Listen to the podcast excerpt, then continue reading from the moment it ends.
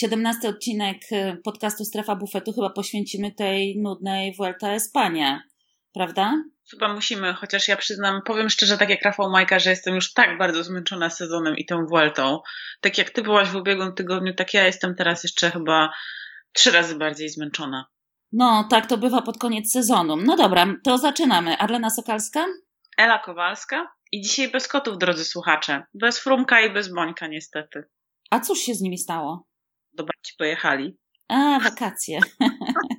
No, czasami się trzeba pozbyć. No tak. Tak się pielęgnuje miłość, że trzeba dać zatęsknić.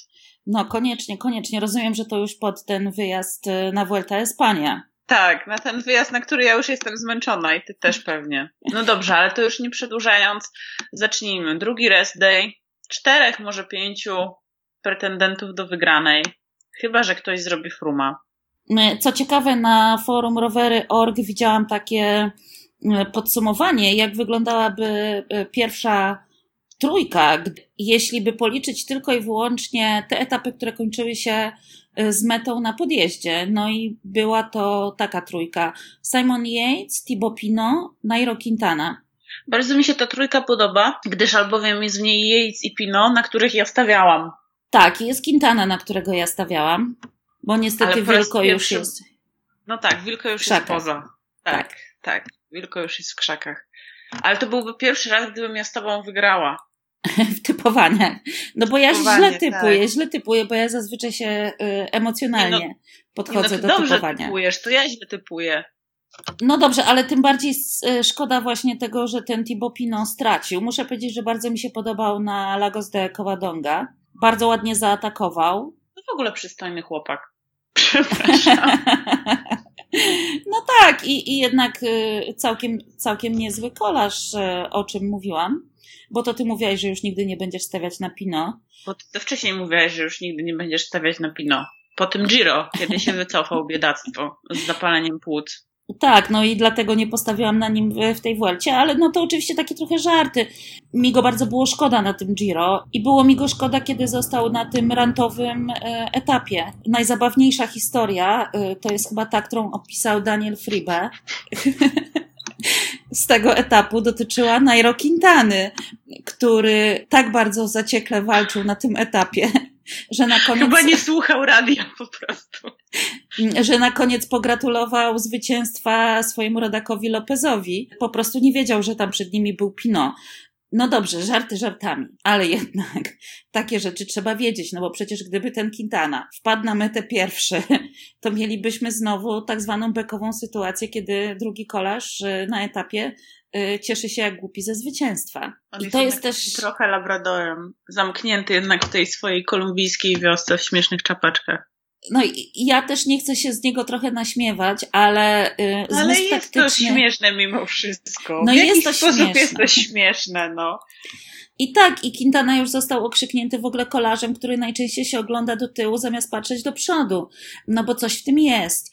Y, to jest kolarz, który najchętniej by atakował w czwartym tygodniu Wielkiego Turu bo, bo już kiedyś była taka sytuacja, że prawie wygrał y, Tour de France, gdyby były jeszcze ze dwa czy trzy etapy. Wtedy, kiedy y, Chris Froome był chory i końcówka y, Tour de France ewidentnie mu nie szła. No więc pytanie, czy tutaj Nairo znajdzie w sobie siłę, żeby, żeby zaatakować? Żeby się przełamać i zaatakować wcześniej niż przed czwartym tygodniem. Może mu trzeba uzmysłowić. Tak, Chociaż wiesz, to... jak on zacznie atakować w czwartym tygodniu, żeby to nie wypadło na ten Innsbruck. Tak, całkiem niewykluczone, bo Kolumbia ma bardzo silną reprezentację na, na Innsbruck. Taką trochę galaktyczną, właściwie tylko Bernala brakuje. No Bernal wiadomo, cały czas dochodzi do siebie po tym złamaniu szczęki. Bardzo ciekawy będzie ten trzeci tydzień. Mnie się bardzo podobało. Tam Pino im odjechał, nie oglądając się na nikogo, a pozostali mm, panowie po prostu machali na siebie rękami. Tak, i Simon Yates, z tego co ja czytałam, był bardzo niezadowolony, bo twierdził, że tam w ogóle nie było współpracy. No bo nie było współpracy, no i trudno się dziwić, że Yates się denerwował, skoro było dwóch kolarzy Movistaru. I kiedy on machnął na Quintanę, Quintana wyszedł naprzód i potem machnął na Valverde. Może jednak nie powinien tak machać taki łokos na takich doświadczonych kolarzy. To tak no trochę pytam cię zaczepnie. No oczywiście absolutnie nie powinien machać na Valverde. Bo za chwilę się okaże, że ten Alejandro pojedzie bardzo dobrze czasówka, jest do tego zdolny, bo nie raz i nie dwa jechał bardzo dobrze czasówki tego rodzaju. Na przykład na Tour de France swego czasu i na Vuelcie też potrafił taką czasówkę bardzo dobrze pojechać. A tutaj w tej pierwszej piątce czy siódemce, zależy jak to rozpatrywać, tegorocznej Vuelty, no to takich wybitnych czasowców to też za bardzo nie ma. No tutaj Valverde jest jednym z lepszych. Może Kreiswijk y, jeździ lepiej y, na czas niż Valverde, ale w zasadzie nikt inny. No tutaj przed Jejcem rzeczywiście jest takie ciężkie zadanie, żeby po prostu się w jakiś sposób przed tym Valverde wybronić, bo tam jest różnica tylko 26 sekund. A ta czasówka już we wtorek, Yates dzisiaj robił nawet taki rekonesans w samochodzie podobno tej czasówki, tej trasy, żeby się odpowiednio przygotować. Zobaczymy, ciekawie będzie. Ja w ogóle bardzo lubię czasówki, więc... Ja się dziwię, że Simon Yates y, na rowerze nie przejechał tej czasówki, bo widziałam, że kolarze Sky na przykład tę czasówkę przejechali mm, na rowerach, czy przynajmniej zrobili jakiś wstępny rekonesans trasy.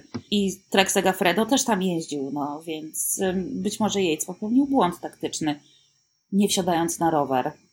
No ale to jest trasie. też po prostu dziwne, że no nie wiem, no może to ma jakiś ukryty sens, ale to akurat jest taki marginal gain, taki dosyć logiczny marginal gain, który możesz sobie dodać po prostu tej przewagi w taki naprawdę bardzo prosty sposób, po prostu przejeżdżając tę czasówkę, tę trasę. No ale może był jakiś w tym ukryty cel, może, no, no nie wiem, no.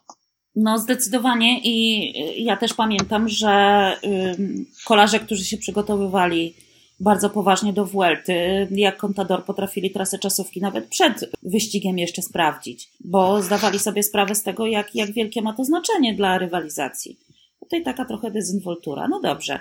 Ale jak mówi Simon Yates, jak masz nogi, to atakuj. Jak masz nogi, to atakuj, zobaczymy, co pokaże. No zobaczymy, czy się wybroni. Ten trzeci tydzień chyba też pokaże, czy, czy Yates wyciągnął wnioski e, po tym nieszczęsnym Giro dla siebie. Na razie z tego, jak jeździ, widać, że jakieś tam lekcje wyciągnął. No mówił o tym sam e, Jack Hake po którymś z etapów, czy przed którymś z etapów, że Simon ma bardzo w głowie te, to, to niezbyt udane Giro i że on się wiele nauczył, a przede wszystkim nauczył się tego, jak się zachowywać w momencie, kiedy ma przeświadczenie czy przekonanie, że może ten wyścig wygrać. Sam Yates mówi o tym, że oni jeżdżą bardzo konserwatywnie i zachowawczo, jak, czy jakoś no inaczej. No i słusznie, no bo na Giro troszeczkę przeszarżowali, no nawet nie troszeczkę, a przeszarżowali po prostu. Z drugiej strony sam Yates mówi, że jemu trudno jeździ się w taki sposób, bo od kiedy skończył 11 lat i jeździ na rowerze, to zawsze jeździ w taki sposób, że jak miał nogę, to atakował. E, I mówi, trudno nauczyć nowych sztuczek starego psa. Co no prawda on... jest taki stary chyba. No więc właśnie, z drugiej strony ta jego ofensywna jazda niewątpliwie musi się podobać. Właśnie, gdyby jeszcze tylko była bardziej skuteczna, o może, to podobałaby się bardziej. Ja jeszcze chciałam tylko słówko y, o Quintanie dodać, bo jakkolwiek by się z tego kolarza nie śmiać, no to w końcu wygrał Vueltę i wygrał Giro d'Italia, a nie ma tutaj zbyt wielu kolarzy w tym zestawie faworytów, którzy wygrywali kiedykolwiek wielkie tury. No dobrze, to jak jeszcze robimy taki off-topic przed e, Kwiatkowskim Majką, to ja powiem o Dylanie Tensie. Bo naprawdę uważam, że jemu to się rafandynka należy, kiedyś był taki teleturniej Piraci i można było wygrać rafandynkę i ta rafandynka była zawsze takim moim obiektem wielkiego pożądania. I myślę, że jestem, nawet nie myślę, jestem przekonana, że jemu się ta rafandynka należy za to, co pokazał e, do tej pory. Dwa razy trzeci, raz czwarty, raz piąty. No, pecha ma niesamowitego i uważam, że to chyba po prostu z tego porta na niego przeszło. Ja chciałam powiedzieć, że świetny wyścig. Może jedzie... się zaraził pechem. Może. Ja chciałam powiedzieć, że świetny wyścig jedzie Enric Mas, wychowanek ekipy takiej młodziekowo-juniorskiej Alberto Contadora, który został przez samego Contadora namaszczony na przyszłość e, hiszpańskiego kolarstwa. I jestem pod wrażeniem, bo po pierwsze chłopak jest w Quick Step Floors, jak wiadomo nie jest to drużyna, która jakoś specjalnie stawia na zawodników, którzy na celują w generalnie. Tymczasem on zajmuje szóste miejsce, no i ma dwie minuty straty do Jejca, co nie jest naprawdę stratą wielką. Jestem pod wrażeniem. No dobrze, to teraz możemy chyba już płynnie przejść do Majki Kwiatkowskiego. Słusznie odjeżdżali, czy niesłusznie? No oczywiście, że słusznie. Nawiasem mówiąc, mnie najbardziej rozbawił fakt, że Rafał Majka, mimo tego, że traci, nie jedzie na siebie, pomaga Buchmanowi, idzie w odjazdy i nie wiadomo, co jeszcze robi. To i tak jest wyżej niż y, jeden z dwóch liderów Sky, czyli y, Dawid de la Cruz. Więc nie będę ci musiała stawiać y, czurosów za De La Cruza w Madrycie. E, ja po prostu naprawdę, ja jestem spłukana. Nie wiem w ogóle. Dobrze, że mamy bilety powrotne kupione, musiała tam zostać. Po prostu. Żeby odpracowywać te wszystkie czurosy. Ale chyba zakład był taki, że to ja powiedziałam, że stawiam czurosy, jeżeli Dawid de la Cruz będzie w pierwszej dziesiątce, więc e, na razie nic na to nie wskazuje i no po prostu jedne czurosy mniej zjemy i tyle. Nie no, nie możemy. Musimy być czurrosami i hamonem. Musimy się tak napchać, żeby nam na rok było dość. No. no dobrze, a tak na serio. No oczywiście, że bardzo dobrze, że, że idą w odjazdy. Mm, Rafał Majka się zabrał do tego właściwego odjazdu. Co zrobił e, Oscar Rodriguez, to ja sama nie wiem. Czy przeszły na niego jakieś duchy Purito Rodrigueza, zważywszy na nazwisko? Czy mamy do czynienia z jakąś e, eksplozją wielkiego talentu? Ja akurat trzymałam kciuki za innego zawodnika niż ty e, wtedy podczas tego etapu, ale rzeczywiście to było po prostu niesamowite, bo on tak nagle się pojawił, nie wiadomo w zasadzie skąd i wszystko zepsuł. No, albo też y, naprawił. No trudno, żeby chłopak przepraszał za zwycięstwo jak y, y, Naomi Osaka, która pokonała Serenę Williams i potem przepraszała, że wygrała. No, chłopak miał tego dnia nogę. Mówię, albo, albo miał dzień konia, albo raptem patrzyliśmy na narodziny wielkiego hiszpańskiego talentu pokroju Purito Rodrigueza, czy, czy może Alejandro Valverde. No zobaczymy, co się no, będzie z nim działo. Zresztą się przyjazd na Tour de Pologne talenty. Z całą pewnością. Natomiast no tutaj zaimponował mi. Ja myślę, że tutaj dobry etap dla Rafała Majki to będzie ten zakończony na Balkon de Biscaya, podjazd, który jeszcze nie był jechany na Vuelta Espania. Jest to etap po czasówce, kiedy się trochę wyklaruje bardziej sytuacja w klasyfikacji generalnej. Może nikt nie będzie chciał po prostu tego dnia wygrać etapu, no, o, powiem w ten sposób, co też jest zresztą nie do przewidzenia. Bo zasadniczo w dniu, kiedy Michał Kwiatkowski był w ucieczce, też trudno było przewidzieć, że akurat tego dnia ktoś postanowi walczyć o etap. Bo gdyby, gdyby nie to, że go dogodzili, to Kwiatkowski by ten etap wygrał, bo współtowarzysze jego ucieczki albo mieli pecha, albo byli fatalni po prostu. To co tu dużo mówić. Się pastwisz nad tym roaczem biednym. Dlaczego ja się nad nim pastwię? No bo to jest niesłychanie ciekawy zawodnik. Niech pisze dla Irish Independent ostatnio rozmawiałyśmy, że to tak, tak. robić. On bardzo ciekawie pisze na Irish Independent. Ja nie wiem, czy on sam pisze, czy po prostu komuś dyktuje i mówi, ale z całą pewnością są to informacje od niego, bo, bo czuć ten opis. Na przykład pamiętam, że czytałam te opisy etapów, kiedy Rafał Majka wygrał, e, wygrywał dwa etapy na Tour de France i on wtedy opisywał, że no, wtedy, kiedy Majka miał tę taką bardzo niewielką przewagę e, na Rizul i kiedy go tak zawzięcie gonił Nibali, to tam przerywało radio i nie bardzo było słychać. I opowiadał, że jechał z którymś z kolegów z ekipy wówczas Tinkow i, i jeden z drugim nasłuchiwali w tych słuchawkach i że to było tak, jakby twoja drużyna grała bardzo ważny mecz o Mistrzostwo Świata i ktoś się właśnie szykował do tego, żeby strzelać karnego, a ty nie wiesz, czy on strzelił, czy nie. A ty nie wiesz, czy to akurat Błaszczykowski nie strzela. No właśnie. Czy na przykład y, Roach też bardzo zabawnie opisywał ten dzień, kiedy Rafał Majka zajął trzecie miejsce na Lombardii że był wtedy fatalna pogoda była, padał deszcz i wszyscy zeszli na śniadanie w takich sobie nastrojach i raptem zbiegł Rafał Majka, który, y, jak napisał Roach, zachowywał się jak rozćwierkany kanarek w najbardziej słoneczny dzień świata. Mm, i było wiadomo, że to jest jego dzień i ma nogę i tak dalej. Więc to, to było bardzo barwne, bardzo fajne. No, natomiast Roach, no tak, kolarz, który się nie nadaje na pomocnika, bo nie ma takiego charakteru pomocnika, a jest za słaby na to, żeby być liderem. Kolarz po nic. Przy czym bardzo sympatyczny. Potwierdzam, że bardzo sympatyczny i bardzo inteligentny. Ciekawe, czy Sunweb wie, który go zakontaktował teraz, że to jest kolarz po nic nie wiem, wiesz, może w Sunwebie mają jakiś pomysł na, na tego zawodnika, coś z niego wykrzeszą. Obsadzą go w takiej roli, w której on się spełni i sprawdzi. Może Presowisera! na przykład. Może będzie potrafił robić świetnie PR dla całej ekipy. A może będzie robił atmosferę.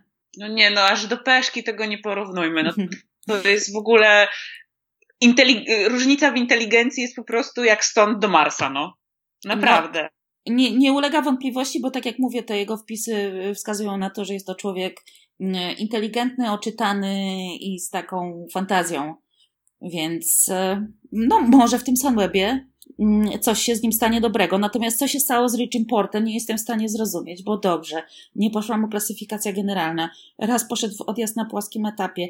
Ale szczerze powiedziawszy, w niedzielę ja się w ogóle zastanawiałam, czy Richie Port się czasem nie wycofał z wyścigu. Bo on jedzie kompletnie niewidoczny. Kompletnie. Nawet już się nie wywraca. Bo jakby się wywracał, to byśmy o nim coś usłyszeli. Tymczasem nic. W treku to już się chyba trochę obawiają tego, że port do nich przychodzi i ma być e, kolarzem na generalki, e, ponieważ widziałam gdzieś tekst, w którym właśnie e, drużyna informowała, że oni mają takich kolarzy, którzy na pewno pomogą Richiemu. Myślę, że oni już wiedzą, że zrobili błąd. Nie wiem, natomiast Richie Port zajmuje 81 miejsce, awansował o 11 pozycji i ma w tej chwili straty godzinę i 52 minuty i jest w klasyfikacji generalnej gdzieś w okolicach Jaya McCarthy'ego, który pracuje ciężko e, w Bora Hansgrohe, czy Jana Hirta, który również bardzo ciężko pracuje w Astanie. Nie wiem o co chodzi. Mówię, mógłby przynajmniej spróbować pójść w jakiś odjazd, bo jakby próbował pójść w jakiś odjazd, to też byśmy może o nim Przynajmniej byłoby widać, że próbował, tak, tak, tak, tak. A tymczasem próbują wszyscy z BMC, tylko nie on tak naprawdę. Może to jest poniżej jego godności iść w odjazd. No nie no, już raz poszedł, no. No tak, na płaskim etapie. Mówił, że go dawno nie było i że w ogóle czuł się super. Może już po prostu ma dosyć tego uczucia, przypomniał je sobie, stwierdził, że w sumie to było fajnie, ale, ale że jednak nie to. No cóż, no być może, natomiast yy, tak, tak. Richie Port. Y, z całą pewnością, jak zacznie się następny sezon i będzie mowa na przykład o kandydatach na Giro d'Italia, to Richie Port znowu będzie wymieniany wśród kandydatów mm, na Wielki Tour. Y, przejdźmy do Michała Kwiatkowskiego. No, Miejmy nadzieję, że stanie się to, o czym sam Michał Kwiatkowski pisał y, na swoich social mediach, czyli że ten pech już na resztę sezonu go opuści.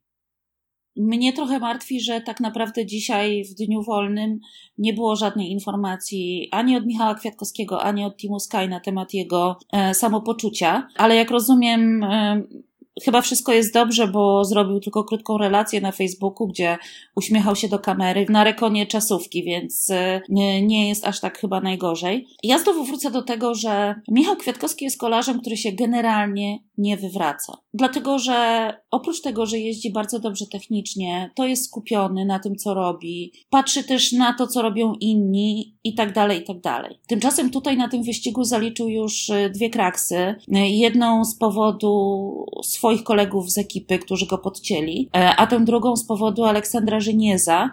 I on napisał, że było za późno, żeby zareagować. Oczywiście pewnie tak było, natomiast mam też wrażenie, że przyczyną tych kraks może być to, że Michał Kwiatkowski jedzie na swoich limitach ten wyścig. On jednak miał bardzo długi sezon. I jest po prostu zmęczony. Tak, jest zmęczony, a na dodatek chce jeszcze w tym wyścigu dać siebie wszystko, czyli właśnie przekracza swoje własne limity. Więc być może to jakby no nie można i mieć ciastka i zjeść ciastka. No po prostu. Pytanie, czy on powinien w ogóle ten wyścig ukończyć, e, mając w perspektywie mm, Mistrzostwa Świata. Trudno mi odpowiedzieć na to pytanie. Michał Kwiatkowski jest doświadczonym zawodnikiem i człowiekiem bardzo inteligentnym, który potrafi patrzeć w przyszłość i przewidywać mm, i również analizować swoje plany i swoje zachowanie, więc myślę, że zrobi to, co jest dla niego najlepsze. Zresztą pamiętam kiedyś, kiedy pisałam jego sylwetkę, taką dużą, wtedy, kiedy zdobył tytuł Mistrza Świata, to tak mi powiedział tak, pisałeś, jego... że to jest kolarz nadprzeciętnie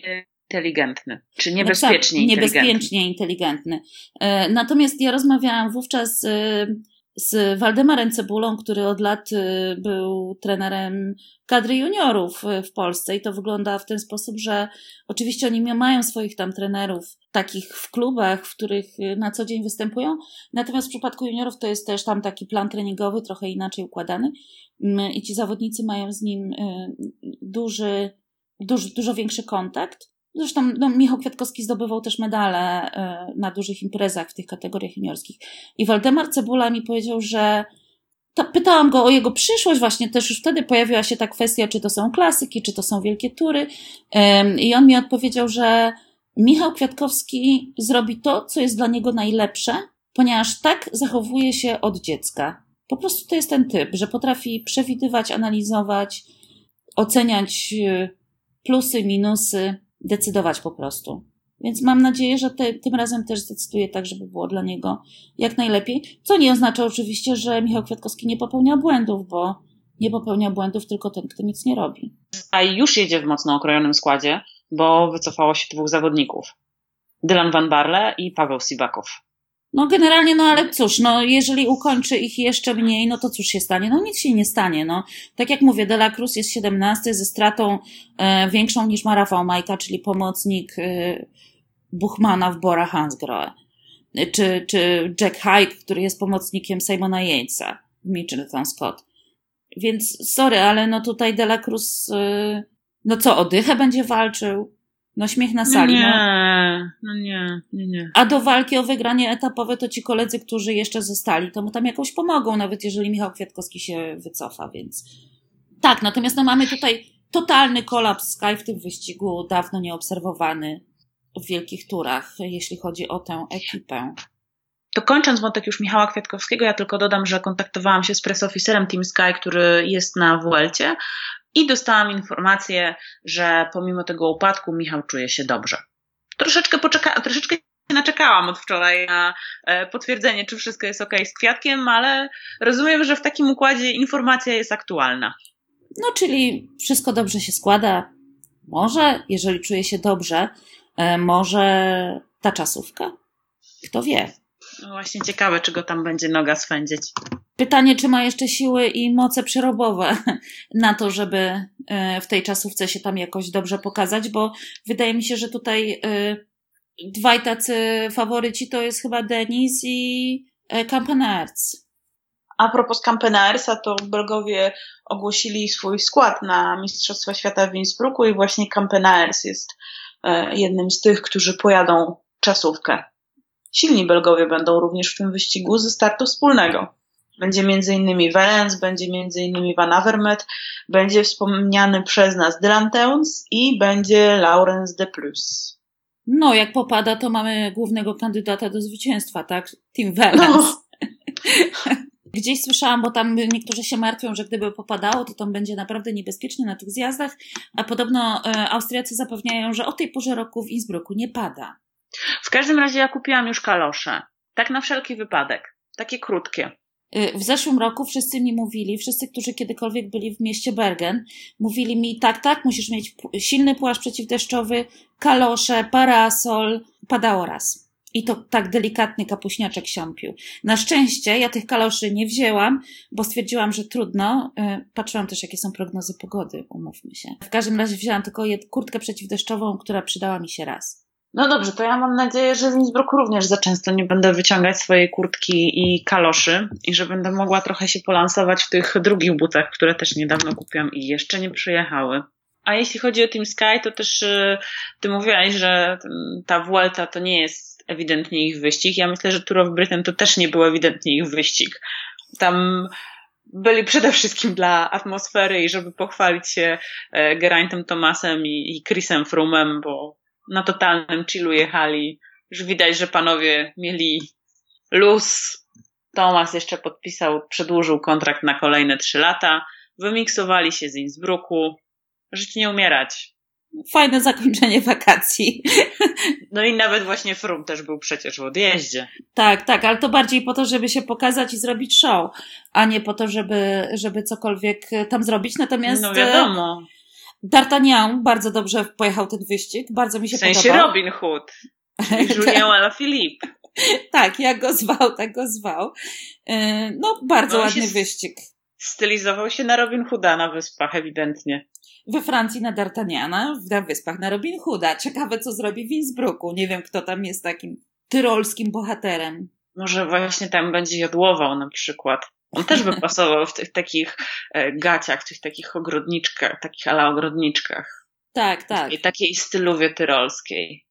E, wyglądałby pewnie gorzej niż e, Robert Lewandowski, kiedy tam obchodzi to monachijskie święto piwa, ale po to takie podobne klimaty, ale wyglądałby lewy nieźle. Dla, dla, lewy dlatego wygląda źle, bo piwo ma gluten i on A, nie może no go tak. pić. No tak, wiadomo. A skoro o lewym, to ostatni wątek. Kolarska Liga Mistrzów. W końcu to może nastąpi. I spełniły się marzenia niektórych osób. No tak, bo słuchaliśmy o tym, że y, World Tour to jest taka kolarska Liga Mistrzów, a tu się okazuje, że... To jeszcze wszystko przed nami. Tak, że to wszystko się dopiero wydarzy. Plany. Ja znowu, ja, kiedy czytam, bo w ogóle w środę w Madrycie ma być przedstawienie tych propozycji i oni się mają, UCI ma się spotkać e, z przedstawicielami teamów kolarskich chyba, żeby to szczegółowo omówić. E, większość teamów jest e, przeciwnych, uważając, że te wszystkie pomysły są delikatnie mówiąc idiotyczne i wcale nie Super. sprzyjają, tak, wcale nie sprzyjają temu, żeby się kolarstwo dobrze rozwijało i że mm, trzeba pomysłów na rozwój tej dyscypliny szukać gdzie indziej, między innymi w innym modelu biznesowym niż ten, który jest w tej chwili. E, a tymczasem serwuje nam się takie, delikatnie mówiąc, e, dziwne pomysły pana Lapartienta. No to jest w ogóle cały system pomysłów UCI. Chodzi między innymi o to, żeby wielkie tury były rozgrywane w konkretnym czasie, w konkretnych, w, w obrębie konkretnych kilku miesięcy, żeby też pojawiły się wyścigi w innych częściach świata i praktycznie na wszystkich szerokościach geograficznych, z tego co mówi e, pan Dawid, szef, szef UCI. Natomiast no to... to jest jeden z jego wielu pomysłów, tak? Chce zmniejszyć na przykład e, World Tour z 18 do 15 e, zespołów i wprowadzić taki system, jak mamy między innymi w piłce nożnej, czyli tych takich awansów między ligami. No to o tym już mówiłyśmy, że jest to kompletnie tak. pomysł, pomysł idiotyczny.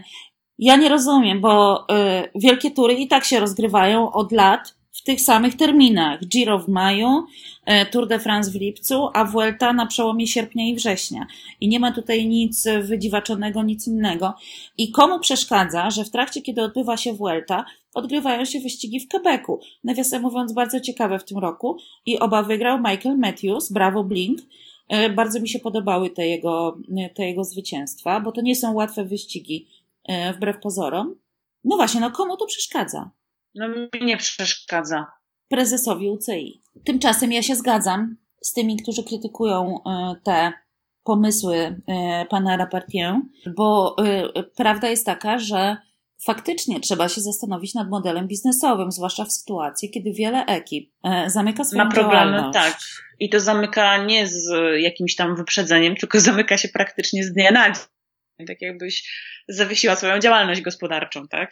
Nawiasem mówiąc, y, chyba Larbas y, dotarł do celu. Tak, mi się najbardziej podobały te klapki i ja naprawdę bym adoptowała w dwupaku. Po prostu już nie trzeba by się było w żaden sposób dokacać, oni są cudowni. No i CTC na przykład mogłoby ich przygarnąć, tak myślę. Do atmosfery. Poza tym Conor Dawn i ta historia z klapkami zgubionymi bodajże na Finiestr pasuje idealnie do biznesu CCC brakujące ogniwa po prostu do ekipy na przyszły sezon. Plus jeszcze lubię, umieją w sociale, więc to i... CCC Team będzie jechał Giro, to na przykład te klapki odnajdzie. Na przykład. Na to dopiero byłoby historia Byłoby. social media. No. Natomiast wracając do pomysłów UCI, no to ja uważam, że tak naprawdę UCI faktycznie powinno się zastanowić nad modelem biznesowym całego tego sportu, bo jest to sport, który jest niebiletowany, więc tu nie ma zysków, są tylko i wyłącznie zyski z transmisji i pieniądze od sponsorów. I tu jest jakby problem. No ja nie mówię, żeby UCI wpadło na pomysł, żeby biletować wyścigi Biletować, kolarskie. tak. Tak, bo to jest absurd. Oczywisty absurd. Ale być może należałoby zastanowić się, nad jakimiś konsorcjami, nie wiem, które by, byłyby sponsorami, pośredniczyć w pozyskiwaniu sponsorów dla mniejszych y, ekip. Nie wiem. Ja nie jestem od tego, żeby to wymyślać. Ten UCI też uważa, że nie jest od tego, żeby to wymyślać. No, wszystko na to wskazuje, że, że tak jest, tak? I znowu e, podstawowym problemem dla UCI będzie długość skarpetek e, na czasówkach. Brawo, brawo oni. No dobrze, to chyba kończyć będziemy. Czy ty jeszcze czujesz potrzebę popastwienia się nad kimś? No dobrze, to jak już tak kończymy, to może mi powiesz, e, bo zapomniałam cię zapytać, co to jest rafandynka? To jest e, statek w butelce. Okej, okay, to już I teraz ja wiem. Do tego, ale właśnie ja do tego zmierzałam, że tam był ten prowadzący on zawsze mówił, kogo witam, kogo goszczę, e, proszę tutaj, wybieraj sobie statek, pudło, rafandynka dla ciebie. I zawsze po prostu ci, którzy nie trafiali w te statki, dostawali rafandynkę, czyli dostawali właśnie statek w butelce. I ja mogę chyba kupić tą rafandynkę i mogę spróbować wręczyć Dylanowi w Madrycie. No dobrze, wszystko przed tobą. Wszystko przed tobą. No tak, kolarze zbliżają powoli do Madrytu. My też powoli zbliżamy się do Madrytu. I chyba następny odcinek to w ogóle nagramy w Madrycie. Chcesz nagrywać w Madrycie? Przy czurroskach? No tak, oczywiście, że tak. Pochłonięta atmosferą Cibeles, y, w zależności od tego, kto będzie stał na podium. Oczywiście, no. że tak. I będzie to pierwszy historyczny, osiemnasty odcinek podcastu, który nagramy. Za granicą. Po pierwsze za granicą, a po drugie patrząc na siebie twarzą w twarz. No dobrze. To zróbmy to. Mi się to podoba, a najbardziej w tej wycieczce do Madrytu podoba mi się to, że lecimy z przysiadką, co oznacza cztery starty i cztery lądowania. tak, ja też lubię latać. Mam nadzieję, że lecimy Boeingiem. Całkiem niewykluczone. Natomiast ja chciałam jeszcze powiedzieć, że. I mam wrócić... nadzieję, że pilotem będzie pani, albo przynajmniej first officerem. To się zobaczy. Natomiast chciałam powiedzieć, że wróci do tego, o czym mówiłyśmy na początku, że ta Vuelta faktycznie jest dosyć nudna. Jak na Vueltę.